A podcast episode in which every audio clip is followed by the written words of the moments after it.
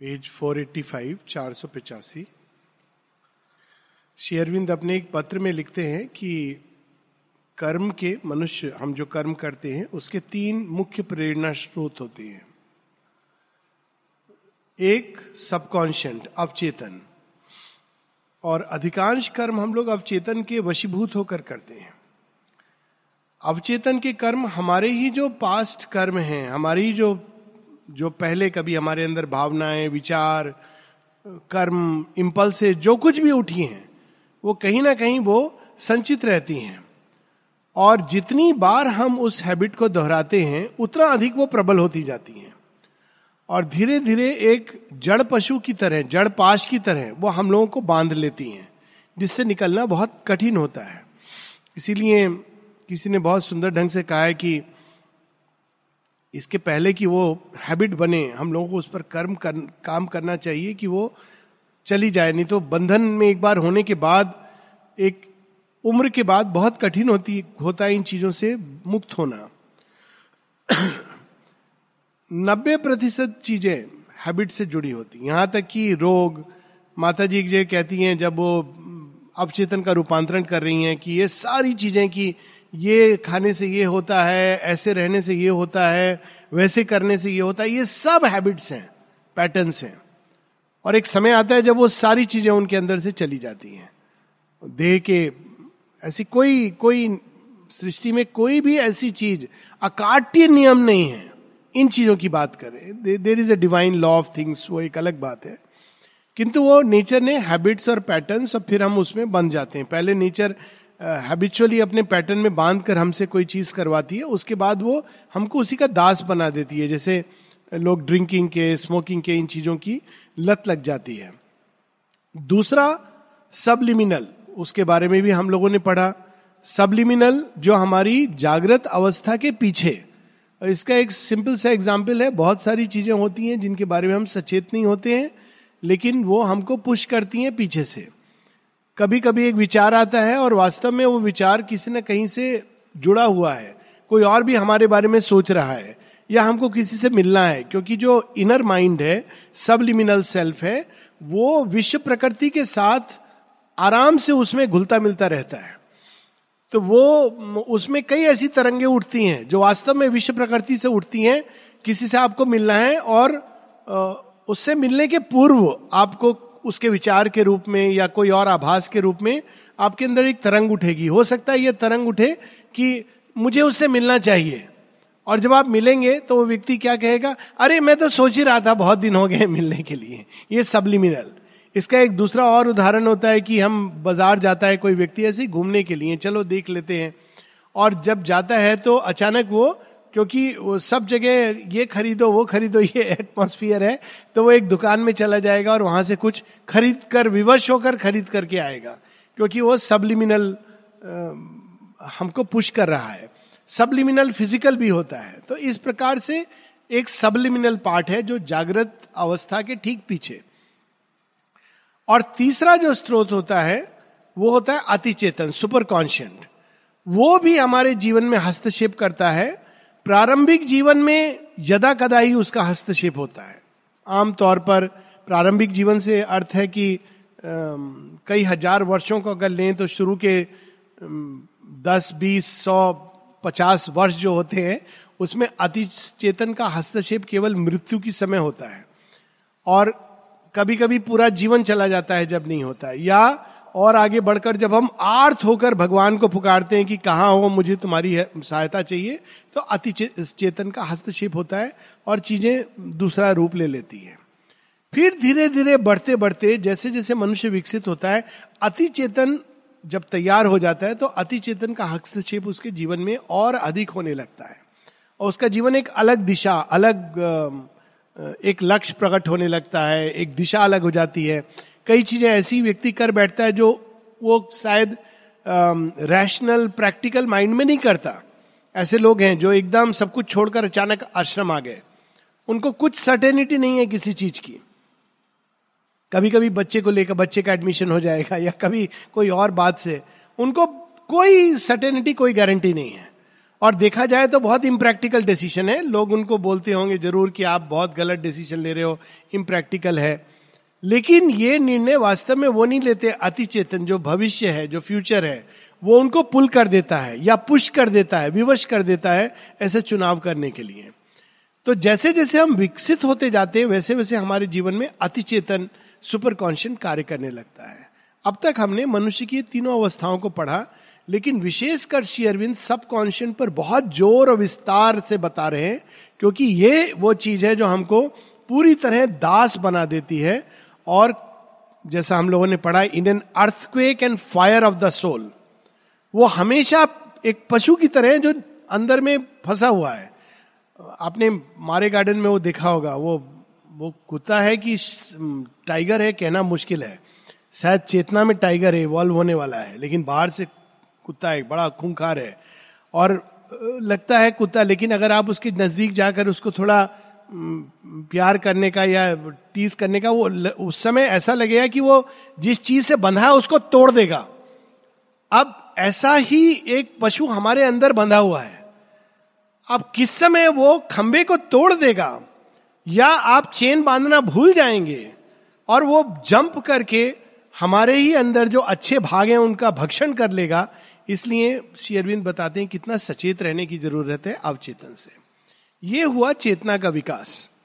अब श्री अरविंद आगे और भी अधिक सूक्ष्म सत्य हम लोगों को एक रहस्य हम लोगों के सामने प्रकट कर रहे हैं। और यहाँ श्री अरविंद की भाषा का कमाल है। Our body subtle self is throned within in its varied in its viewless palace of veridical dreams that are bright shadows of the thoughts of God. अब शेरविंद कह रहे हैं बॉडी सेटल सेल्फ शेरविंद नहीं कह रहे अवर ट्रू सेल्फ या अवर सेल्फ अगर ऐसा कहते तो शायद आत्मा की बात होती।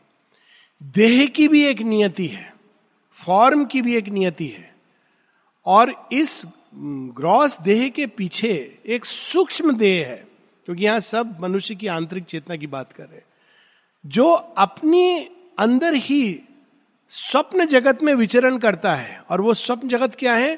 थॉट्स ऑफ़ गॉड आप देखिए आमतौर पर जब हम लोग अपने बारे में सोचते हैं मिरर में नहीं मिरर तो दर्पण तो बाहर का सच दिखा देता है।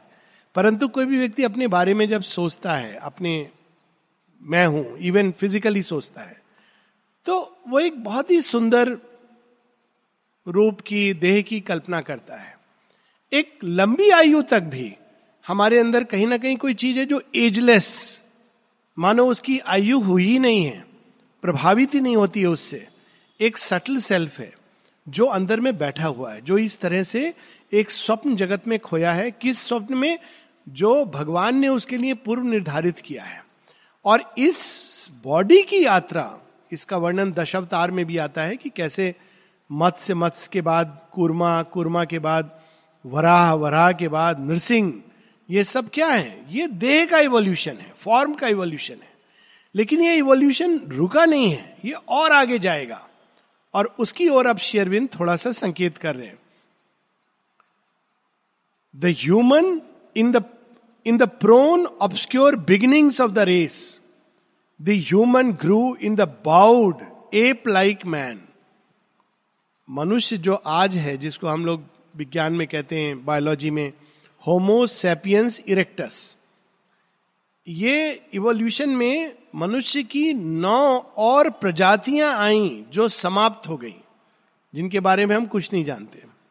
कहीं कहीं आप पिक्चर देखते हुए कि पुराना जो मनुष्य था, बड़े विचित्र विचित्र नाम है। एक तो याद है मुझे नियन दर्थल, एक क्रोमैग्नन, एक पिकेंथ्रोपस, बड़े विचित्र विचित्र नाम है। और वो झुके हुए, थोड़े लगभग गुरिल्ला जैसे हैं, लेकिन झुके हुए हैं। तो ये बिगनिंग्स ये शेरविंद क्यों बता रहे हैं? क्योंकि वो पूरा पास्ट बताएँगे और फिर कहेंगे, भविष्य क्या है इसका?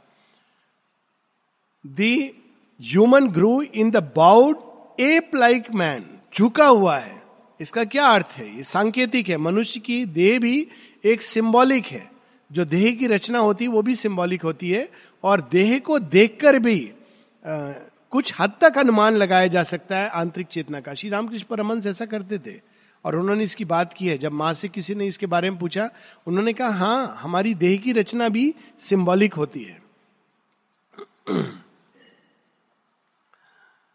It's too direct he is too direct a God like form and force इसलिए होमोसेपियंस इरेक्टस अचानक ये जो झुका हुआ प्राणी था जो मनुष्य था लेकिन मनुष्य की पूर्व प्रजाति अचानक सीधा खड़ा हो गया। क्यों? ये देवताओं का फॉर्म ऐसा है। मनुष्य वास्तव में एक देवता है। माता जी जी कहती है man is actually in is deepest consciousness a god god means a power of the divine ये पशुओं के लिए नहीं कहा जा, जाता है। पशुओं के अंदर ये संभावना नहीं है। पशुओं के अंदर ये संभावना तब प्रकट होती है जब वो मनुष्य बनते हैं। तो he is to direct in the form of a god इसीलिए जो हमारे बड़े बूढ़े कहते थे, सीधे होकर चलो। शायद इसके पीछे यही रहस्य रहा हो। Walk like a god to direct like a god and and a soul's thoughts looked out from earth form from earth born man to direct he wore the thinker's brow he looked at heaven and saw his comrade stars फिर क्या उसके अंदर प्रकट हुआ? ये भौएँ जो हैं, अगर आप देखेंगे जो पशु हैं या जो एप्स हैं, उनकी भौएँ एकदम थिक सेट है। और मनुष्य की ऐसी भौएँ बनी है कि वो अपनी आँखों को ऊपर करके देख सकता है। ये भी एक मनुष्य के अंदर क्षमता है। ये कठिन है पशु के लिए देखना, क्योंकि उसको देखने के लिए गर्दन को ऐसे करना पड़ेगा। फिर भी वो एक आँख से एक एंगल पर देखेगा। मनुष्य के अंदर ये क्षमता है। वो ऐसे करके हेवेंस को देख सकता है। कुछ लोगों के लिए ये बड़ा इंटरेस्टिंग एक रिलैक्सेशन का तरीका भी है। समुद्र के पास चले जाते हैं। प्लीज़ आजकल तो वैसे भी मना है। जाना नहीं चाहिए। लेकिन करते हैं, छत पे पहले लेट करके ऊपर देखना। या खड़े होकर भी, ये मनुष्य के अंदर ये अद्भुत क्षमता आई है। कई ऐसी क्षमताएँ आई हैं। इनमें से एक क्षमता ये है कि ही लुकड एट हेवन और साथ में क्या? कॉमरेड्स ऑफ़ द स्टार्स कौन है मनुष्य? ये जो तारे दिख रहे हैं ना, ये हमारे संगी साथी हैं। कॉमरेड ऑफ़ द स्टार्स वो रेंगने वाला कीड़ा नहीं है। सांप है, वो रेंगता है। अधिक से अधिक जो सांप में सबसे विकसित होता है, वो अपना हुड उठा लेता है। बस, इससे ज़्यादा उसकी क्षमता नहीं है। मनुष्य उठ के तारों को देखता है और फिर कहता है अच्छा मुझे वहाँ पहुँचना है। ये भाव थॉट्स थिंकर्स ब्राउ और कहाँ पहुँचना चाहता है? वो तारे और उनके भी आगे। और ये मनुष्य की पहचान है। A vision came of beauty and greater birth slowly emerging from the heart chapel of light और उसके केंद्रीय सत्ता उसके अंदर स्वप्न प्रारंभ हो जाते हैं, स्वर्गीय जीवन के, एक परफेक्शन के। इसीलिए मनुष्य सबसे असंतुष्ट प्राणी है, क्योंकि वो धरती पर स्वर्ग चाहता है।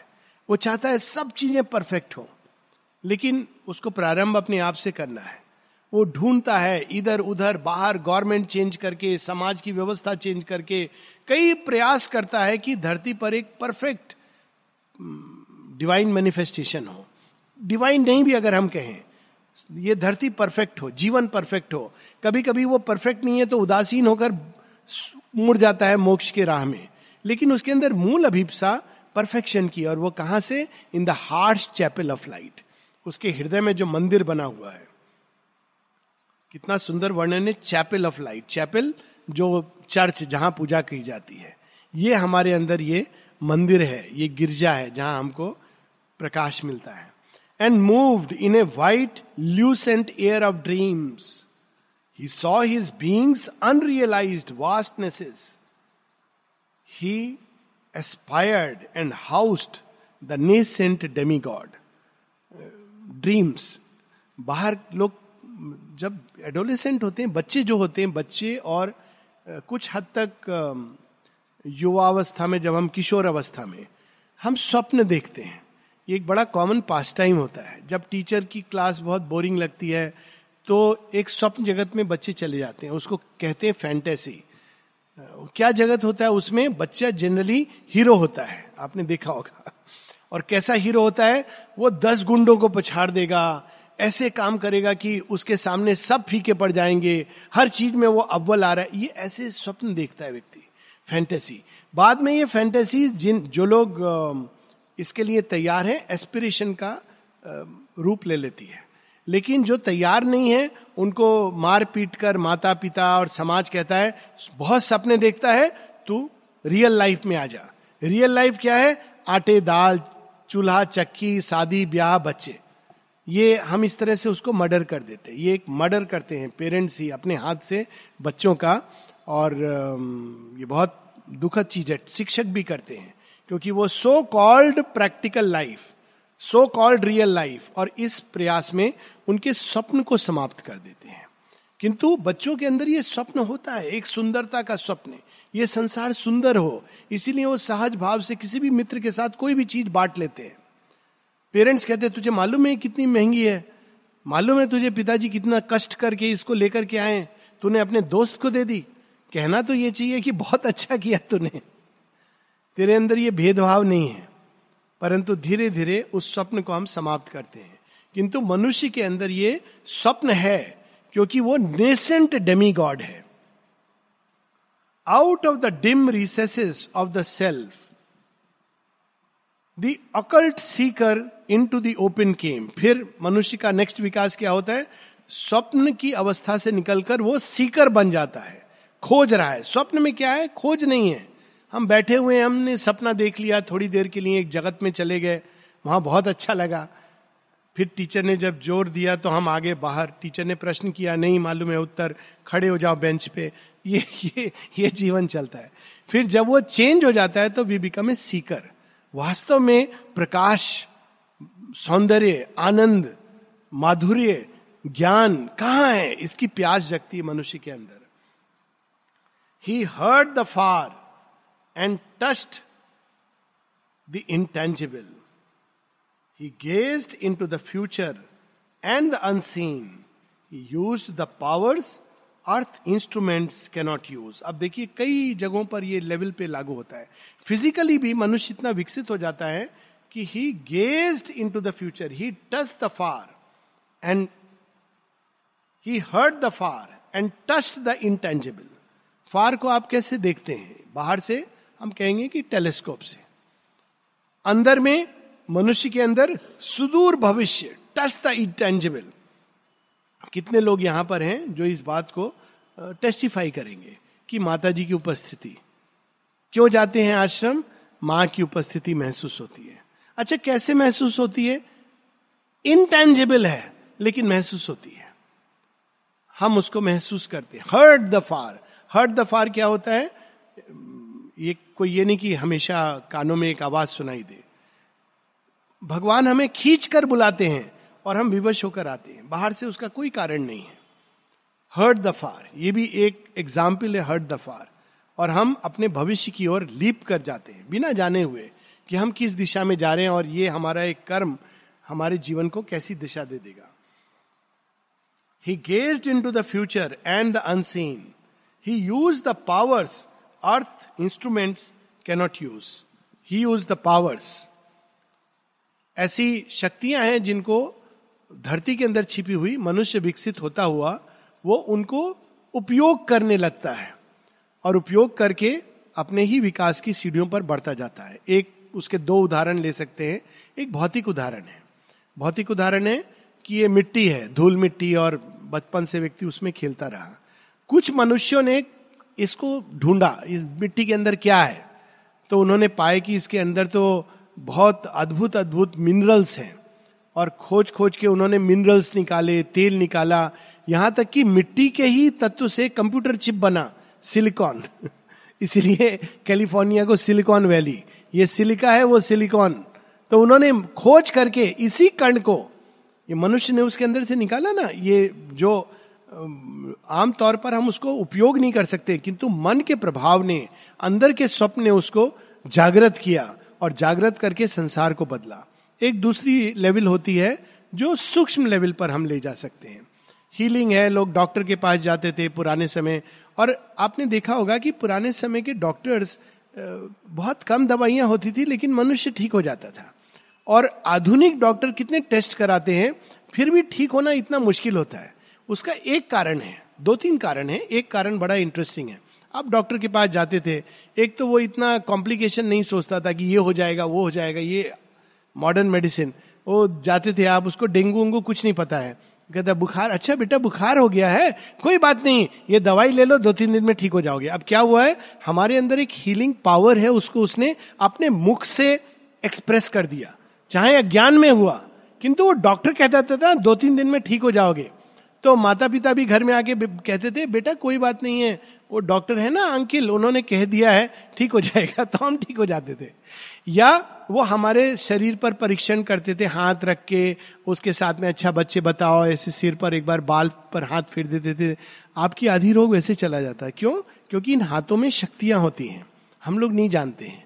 इसका उपयोग क्योंकि हम लोगों ने सीखा नहीं है। अब सचेतन रूप से इन चीज़ों को जागृत किया जा सकता है।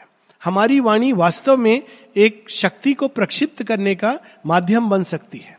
हमारे हाथ इतने कैपेबल हो सकते हैं कि हम कहीं पर उसको फेरें और वो चीज़ ठीक होना प्रारंभ हो जाए। ये चीज़ें मनुष्य के अंदर हैं जो छिपी हुई हैं और मनुष्य धीरे धीरे आगे बढ़ता हुआ उन शक्तियों की तलाश करता है और अपने अंदर से उनको जागृत करता है। यहाँ मनुष्य के पूरे विकास की बात हो रही है। A pastime made of the impossible ये अद्भुत लाइन है। विकसित होते होते मनुष्य ने क्या किया? जो असंभव प्रतीत होता था, उसको पास टाइम बना दिया। अब देखिए, अगर आज से पचास वर्ष पूर्व कोई बैठा हो गाँव में, कहीं के भी गाँव में, और उससे कहा जाता अच्छा अमेरिका में कोई है, उससे बात करोगे? क्या आप, क्या मूर्खता वाली बात कर रहे हो? अमेरिका, कितने दिन लगते हैं वहाँ जाने में? नहीं नहीं, बात ही नहीं, देख भी पाओगे। नहीं नहीं, क्या ये तो ये हमारे महाभारत में लिखा हुआ है। ऐसे सबको थोड़ी संजय को ये दिया गया था। अभी क्या होता है, फ़ोन के ऊपर है। फेस टाइम आपको स्काइप भी नहीं करना है। आपने वो बटन दबाया और वहाँ अमेरिका में बैठा हुआ, हेलो अंकिल, हेलो अलोकदा, कैसे हो? आप अच्छा ठीक हो? वो वेरी नाइस ये दो मिनट में आपने विद इन सेकेंड्स और वो क्या है? पास टाइम शेरविंद वर्ड यूज़ करें pastime of the impossible जो असंभव दिख रहा था, अभी वो खेल खिलौने के रूप में मनुष्य के पास आ गया है। ये मनुष्य की संभावना, और देखिए सावित्री में शेरविंद ने कब से ये सब बातें लिखी हुई हैं। सब उनको पता था कि ये सब मनुष्य एक दिन करेगा। लाइव डिवाइन में भी उन्होंने इसका संकेत दिया है कि एक समय आएगा जब मनुष्य ऐसे यंत्र उपयोग में लाएगा, जिसमें ना बिगिनिंग में कोई केवल बिगिनिंग और एंड में केवल एक यंत्र रहेगा और बीच में कोई और ट्रांसमिशन की ज़रूरत नहीं रहेगी। वो क्या है? आज का सोफिस्टिकेटेड स्मार्टफ़ोन केवल बिगनिंग में आपके हाथ में है और अंत में है और बीच में कोई ये नहीं कि लाइन है, तार है, आपको कोई उससे लेना देना नहीं है। पुराने जमाने के फ़ोन में तार होता था। देखा होगा आपने, लगा हुआ है। कुछ भी नहीं डायरेक्ट ट्रांसमिशन तो ये मनुष्य ने संभव किया। He caught up fragments of the omniscient thought he scattered formulas of omnipotence यहाँ तक कि वो विकसित होता होता ओमनीसियंट ओमनीपोटेंट और ये एक विकास है। देखिए हम लोग पढ़ते हैं इवन असुर कैसी कैसी शक्तियाँ, पंच तत्वों को बांधना उनको आ गया था। रावण, तभी तो वो, जब ये कहा गया कि नवग्रह उसके दास थे तो वो दास का क्या अर्थ हुआ? वो सूक्ष्म शक्तियाँ हैं नवग्रह। उनको उसने उन शक्तियों को अपना बना लिया था। तो वो कब बादल चमकेगा, कब बारिश होगी, ये सब वो अपने आप डिसाइड करता था। तो उसके वैज्ञानिक उस हिसाब से कर देते थे। इसलिए वहाँ पर सोना, ये सब सब अपने आप होता था क्योंकि ये संभव है। दुबई में, अब बारिश के लिए वो क्या करते हैं? जब बारिश होती नहीं है नॉर्मली तो वो डिसाइड करते हैं अच्छा चार दिन अभी बारिश करनी है। तो अनाउंसमेंट हो जाता है कि चार दिन बारिश होगा। तो वो आर्टिफिशियली बारिश हो जाती है। फिर आपको बर्फ़ चाहिए तो बर्फ़ एंटार्क्टिका से खींच के ले आए। ये भी एक प्रकार का विकास है। शेयरविंद ये अल्टीमेट नहीं है, लेकिन मनुष्य की विकास कितने लेवल्स पर होता होता जहाँ बाउड एप लाइक मैन से यहाँ तक पहुँच गया है।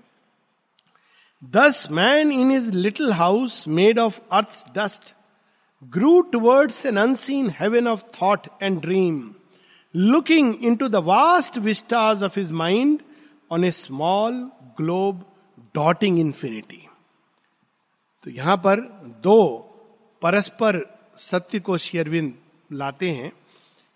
एक और, एक सत्य है कि अगर हम अपने देह को देखें केवल तो वो डस्ट का बना है। और अगर उसको विश्व की ब्रह्मांड की संपूर्णता में देखें तो वो एक डॉट भी नहीं है। कुछ समय पूर्व एक काल सागन का बहुत वेल नोन वीडियो है जा रहा सर्कुलेट हो रहा था कि देखो हम कहाँ हैं धीरे धीरे प्लेनेट अर्थ जिसमें वो डॉट होकर डिसअपियर हो जाता है। ये हमारा घर है। ये उसका अर्थ ये था कि हम लोग छोटे से घर है, हम लोग सब साथ रहते हैं तो हम लोग को आपस में झगड़ा नहीं करना चाहिए खुशी खुशी रहना चाहिए।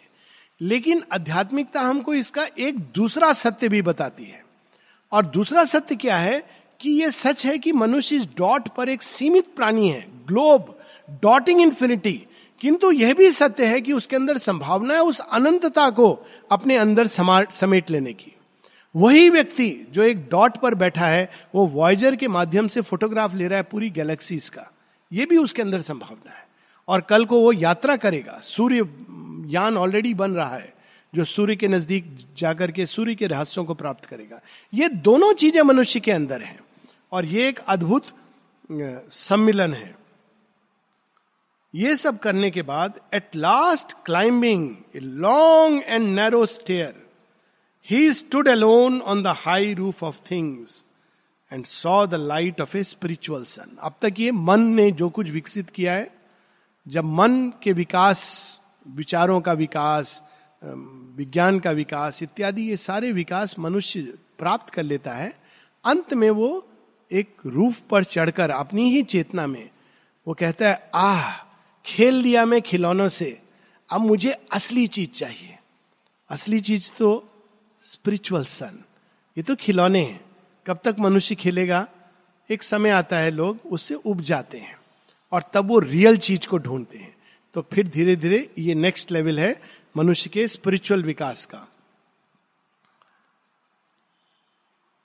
Aspiring he transcends his earthly self he stand in the largeness of his soul new born redeemed from an encirclement by mortal things and moves in a pure free spiritual realm मन ने इतना कुछ जो प्रकट किया है they are still transient mortal things आती हैं, टूट जाती हैं। अद्भुत है, ऐसा नहीं कि ये विकास अपनी जगह है।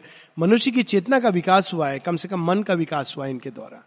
किंतु एक स्तर आता है जब वो उससे भी मुक्त होकर, अपने इस देह से मुक्त होकर, वो शुद्ध आध्यात्मिक एयर को ब्रीद करने लगता है और उसमें विचरण करने लगता है। उसके बारे में अभिप्सा रथ होता है। As in the rare breath of a stratosphere जैसे पुराने समय में मनुष्य की क्षमता थी अधिक से अधिक इवन पहले पुष्पक विमान कंसीव किया। या रिसेंटली अगर हम लें तो ज़मीन पर रेंगने वाली कार, फिर उड़ने वाला वायुयान, फिर स्ट्रेटोस्फियर जो धरती की एटमोस्फियर का जो अंतिम शोर है, जहाँ ग्रेविटेशनल पुल इतनी कम हो जाती है कि आप आराम से स्पेस में प्रवेश कर सकते हो। तो शेयरविंद वैसा उदाहरण दे रहे हैं कि धीरे धीरे मन की वो उच्चतम भूमि पर चला जाता है, जहाँ मन की पकड़ बहुत ही कम हो जाती है और वो उसके आगे जाने के लिए तैयार है। As in the rare breath of a stratosphere a last end of far lines of divinity he mount by a frail thread to his high source he reaches his fount of immortality he calls the godhead into his mortal life ये सारे विकास के अंत में मन की उच्चतम सीढ़ी पर खड़ा होकर वो फिर भगवान का दर्शन और भगवान को अपनी इस देह के अंदर धारण करना, इसकी उसके अंदर अभिप्सा जागती है। All this the spirit concealed had done in her ये सब कुछ अब सावित्री पर ले आते हैं, क्योंकि सावित्री योग का प्रारंभ कर रही हैं। वो देखती हैं कि ये सब सीढ़ियों से वो गुजर चुकी हैं। अगर हम माँ श्री अरविंद के जीवन को देखें श्री अरविंद का एक जन्म था लियोनार्डो दाविंची महान वैज्ञानिक थे। मतलब अगर हम उनकी ह्यूमन एनाटॉमी की ड्राइंग्स देखें, जैसे उन्होंने मसल्स को बनाया है, कैसे स्टडी किया होगा उन्होंने? अद्भुत है। एक एक मसल इतने सुंदर ढंग से उन्होंने ड्राइंग किया है कि लगता है ये प्रिंटेड है। कोई फ्लॉ नहीं है उसके अंदर। उसी प्रकार से उनके स्कल्पचर, उन्होंने कल्पना की थी कि एक समय आएगा जब मनुष्य आकाश में उड़ेगा, वायुयान होगा। ये सब उन्होंने, एक महान वैज्ञानिक थे, केवल वो आर्टिस्ट और स्कल्पचर नहीं थे, वैज्ञानिक भी थे। तो ये सब उन्होंने अपने अंदर पहले माता जी का जीवन, वो राज्य साम्राज्य रह चुकी हैं, वैज्ञानिक रह चुकी हैं, योद्धा रह चुकी हैं। तो ये सब सीढ़ियों से पार करता हुआ, अंत में सावित्री देखती है कि वो उस जगह खड़ी है जहाँ अब उनके लिए शेष क्या बचा है? उस देवत्व को देह के अंदर उतारना। और तब वो अनुभव करती हैं, a portion of the mighty mother came into her as into its own human part. Amid the cosmic workings of the gods, it marked her the centre of a wide drawn scheme. तब वो अनुभव करती हैं कि जगन माता स्वयं उनके अंदर आती हैं और उनको इस संसार के अंदर बहुत कुछ जो होने वाला है, उसका केंद्र बनाती हैं। तो ये एक सेंस में, एक लिमिटेड सेंस में हम सबके जीवन में होता है कि प्रारंभ के कई जीवन अचेतन, फिर धीरे धीरे मन का विकास, प्राणिक ऊर्जा का विकास, फिर आध्यात्मिक अभिप्सा अकल्ट पावर्स का डेवलपमेंट फिर अंत में एक समय आता है जब जो ओरिजिनल जीवात्मा है सेंट्रल बीइंग है, वो हमसे फ्यूज होती है। और तब हमको सारी जो पास्ट लाइफ हमारी जो विस्मृत है, वो अलग अलग रूप में जागृत होने लगती है और हमको बिल्कुल ज्ञान हो जाता है कि हम क्यों आए हैं और हमारा प्रयोजन क्या है वर्क क्या है। तो जगन माता तो स्वयं जगन माता का अंश है। तो उनके अंदर जगन माता जागृत होती हैं कि वो किस लिए आई हैं। इसको हम लोग एक छोटी सी कहानी से जोड़कर समझ सकते हैं। माता सीता हैं, बचपन में वो खेल खेल में शिव धनुष उठा लेती हैं। तो जनक कहते हैं, ये अनयूजल है, ये हो नहीं सकता। ये इन्होंने लिया है, ये साधारण नहीं है। और इस तरह से वो बड़ी होती हैं, धनुर्विद्या में भी निपुण होती हैं, और अस्त्र शस्त्र सभी चीज़ें उनको आती हैं। उस समय जो विमेन एम्पावरमेंट की हम बात करते हैं, हमको इसको कहीं बाहर से नहीं सीखना है। हमारे ही अपने इतिहास में है। तो ये सब माता सीता ये सब करके फिर उनका विवाह होता है। विवाह में वो चली जाती हैं। वहाँ भी राजा हैं राम और सबसे गण मान्य राजकुमार हैं, ज्येष्ठ हैं तो ज्येष्ठ रानी हैं तो सब उनकी बात मानते हैं। फिर उनका वनवास होता है तो वो साथ में जाती हैं। तब तक माता सीता पूरी तरह सचेत नहीं है कि वो किस प्रयोजन से धरती पर आई हैं। जब वो जाती हैं वन में, उस कठिन अवस्था में क्रूशियल मोमेंट पे, तब उनको श्री राम बताते हैं। कहते हैं, देखो, अब समय आ गया है जब हमको ये आवरण हटाना है। जिस प्रयोजन से हम आए हैं, वो सिद्ध करना है। और बड़ा सुंदर उनका परस्पर का डायलॉग है कि हम क्यों आए हैं? तो हमें इस भू, भूमंडल पर राक्षस का राज्य हटाकर मनुष्यत्व को स्थापित करना है। तो हम दोनों को उसका आदर्श उदाहरण बनना है। और तब वो ये सारा जो लीला शुरू होती है, उसके बाद बड़ी कॉन्शियस लीला शुरू होती है। वो कहती है, लेकिन अगर मैं साक्षात इस रूप में आई तो रावण तो मेरे पास नहीं आ सकेगा। तो वो अपने सत स्वरूप को, अग्नि को दे करके उसके अंदर छिपा देती हैं। छाया रूप प्रकट करती हैं, क्योंकि अब उनको एक नई लीला खेलनी है। तो एक समय आता है, जब वो व्यक्ति पूरी तरह सचेत होता है। सेम हम देखते हैं अर्जुन के जीवन में। वो खेल रहा है, बड़ा हो रहा है, युद्ध है, ये उसका पास टाइम है। लेकिन जब गीता का युद्ध जब महाभारत का युद्ध होता है, तब श्री कृष्ण बताते हैं कि अर्जुन, तुम केवल एक कुरु वंश के राजकुमार नहीं हो। तुम नर हो और मैं नारायण हूँ।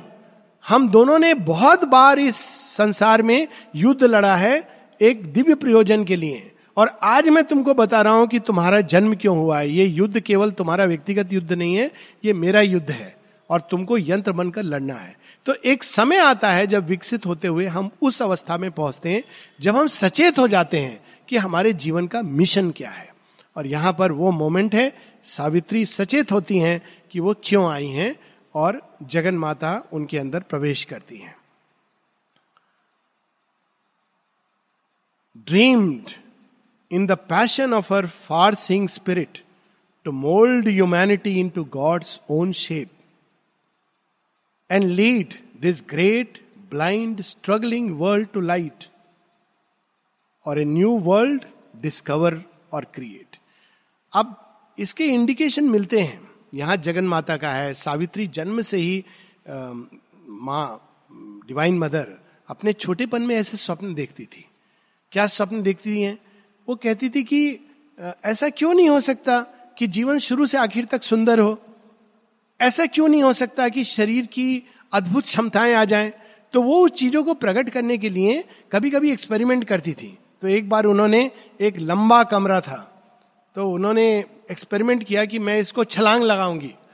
वो पंद्रह फीट का कमरा था। और कोई आप रनिंग पीछे से भाग करके नहीं आ सकते हो। तो माँ खड़ी हुई। उन्होंने अपने पूरे संकल्प को जागृत किया। और एक छलांग लगाई। बीच में एक जगह उन्होंने एक पाँव से टच किया और दूसरे छलांग में बाहर। दिस वॉज़ हर एस्पिरेशन कि देह अपनी अल्टीमेट कैपेसिटी को पहुँचे। मनुष्य के लिए एक ऐसा, साथ में वो कहती है, आश्रम मैंने क्यों क्रिएट किया? कहती जब मैं छोटी थी तो मैं सोचती थी कि मनुष्य क्यों इन चीज़ों में उलझा हुआ है, फंसा हुआ है, उसको केवल दिव्यत्व की ओर जाना चाहिए। तो जिनसे भी मिलती थी, वो कहते थे हाँ ये बात तो बहुत ठीक है, लेकिन आ, हम लोग क्या करें? खाना पीना कपड़ा ये सब भी तो प्रॉब्लम्स है। आपको तो मालूम नहीं है इन सब के बारे में। आपको मालूम पड़ेगा एक दिन। तो माँ कहती ये मैं सुनती रहती थी। फिर मेरे मन में आया कि अगर मुझे कभी भगवान ने ऐसा अवसर दिया तो मैं ऐसी एक जगह क्रिएट करूँगी जहाँ मनुष्य इन चीज़ों को भूलकर केवल इस दिव्यत्व के लिए जीवन जी सके। तो फिर कहती है इस इस बॉडी की जब मिडिल एज जिसको कहते हैं तब मुझे ऐसा अवसर प्राप्त हुआ। और मैंने ये क्रिएट किया। फिर थोड़ा सा कहती हैं, लेकिन मैंने देखा ये कि मनुष्य को सब दे दो तो भी वो भगवान को नहीं खोजता है। वो बहाना करता है कि मेरे जीवन में ये तकलीफ़ है, ये कष्ट है, रोटी, कपड़ा, मकान की प्रॉब्लम है। ये बहाने हैं। वास्तव में उसके अंदर सच्चाई नहीं है। वो ढूंढता नहीं है। फिर कहती है, मैं चाहूँगी कि कोई मुझे गलत प्रूफ करे। लेकिन आज तक मैंने तो यही पाया है कि सब कुछ मिल जाता है, फिर भी वो भगवान को नहीं ढूंढता है। माँ ये कहती है, लेकिन ये स्वप्न है उनका। ये स्वप्न बाद में माँ एक ड्रीम के रूप में लिखती हैं कि एक ऐसा जगह हो जहाँ धन सुप्रीम ना हो, जहाँ लोग काम करें पैसे के लिए नहीं, पोजीशन के लिए नहीं जॉय ऑफ़ वर्क के लिए, जहाँ सब कुछ सबका हो और सब एक दूसरे से एक विश्व बंधुत्व के भाव में जुड़े रहे। ये माता जी का एक है ना ड्रीम जो आश्रम के लिए माँ ने देखा है। तो ये जन्म में हम लोग छोटे होते हैं तो कई बार ये ड्रीम्स हमारे अंदर इंडिकेट करते हैं कि हमारा मिशन क्या है। तो ये ड्रीम रूप में। लेकिन ये ड्रीम साधारण नहीं है, इसलिए आगे वो कहती हैं earth must transform her self and equal heaven और heaven descend into earth mortal state क्या स्वप्न लेकर वो आई हैं? या तो ये पृथ्वी रूपांतरित हो जाए, स्वर्ग समान बन जाए, या स्वर्ग साक्षात पृथ्वी के अंदर उतरे और अपने दिव्यत्व को प्रकट करे।